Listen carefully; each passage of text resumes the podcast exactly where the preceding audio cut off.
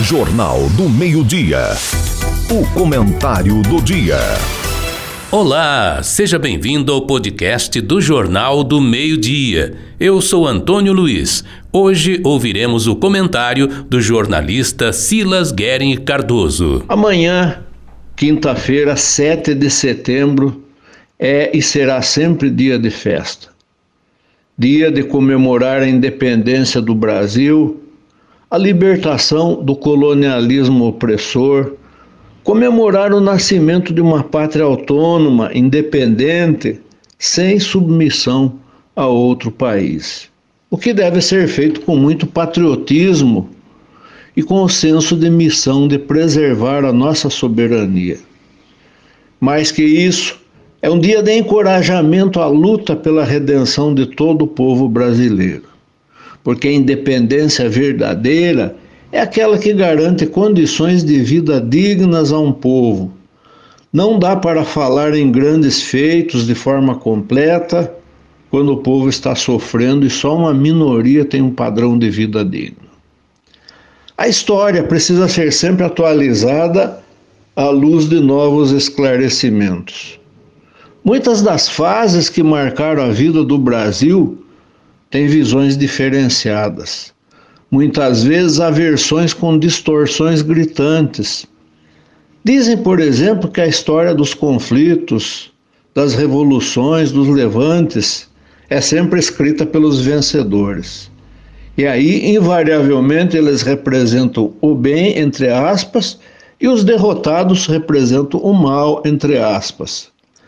Por isso mesmo fica difícil muitas vezes para a posteridade saber o que realmente aconteceu. Para avaliar as coisas com maior senso de imparcialidade, as pessoas precisam ter uma visão crítica desenvolvida que as capacite a fazer uma análise imparcial e avaliar diferentes posições, diferentes pontos de vista para não aceitar as primeiras versões que aparecem. Ao comentar esse assunto, eu me recordo sempre da história da Guerra de Canudos, como a versão oficial de um lado e a coragem do escritor Euclides da Cunha de outro, através do seu livro Os Sertões. Essa obra foi o resultado da determinação de um homem que sabia que enfrentava todo o aparato das versões oficiais, que, como ocorre nesses casos, maquiavam as informações ao sabor dos interesses dominantes. A coragem e a determinação de Euclides da Cunha nasceram do seu próprio sofrimento. Sua mãe morreu quando ele tinha três anos de idade, e a partir daí, sua vida foi uma verdadeira sequência de martírios que forjaram um caráter inquebrantável. O objetivo deste breve comentário não é fazer qualquer análise dessa obra, porque hoje a comemoração neste final de semana é da independência do Brasil. O objetivo é mostrar como versões que muitas vezes passam a fazer parte da história nem sempre correspondem à verdade. Muitas vezes tra trazem uma realidade completamente distorcida. Aquilo, por exemplo, que pode ser apresentado como uma brilhante vitória militar pode ter representado um massacre. Nos Estados Unidos, durante muito tempo, o extermínio de indefesos índios era apresentado nos filmes como progresso. Os exterminadores eram retratados como heróis. No Brasil também a história de grandes desbravadores do passado que matavam escravizavam precisará ser revista.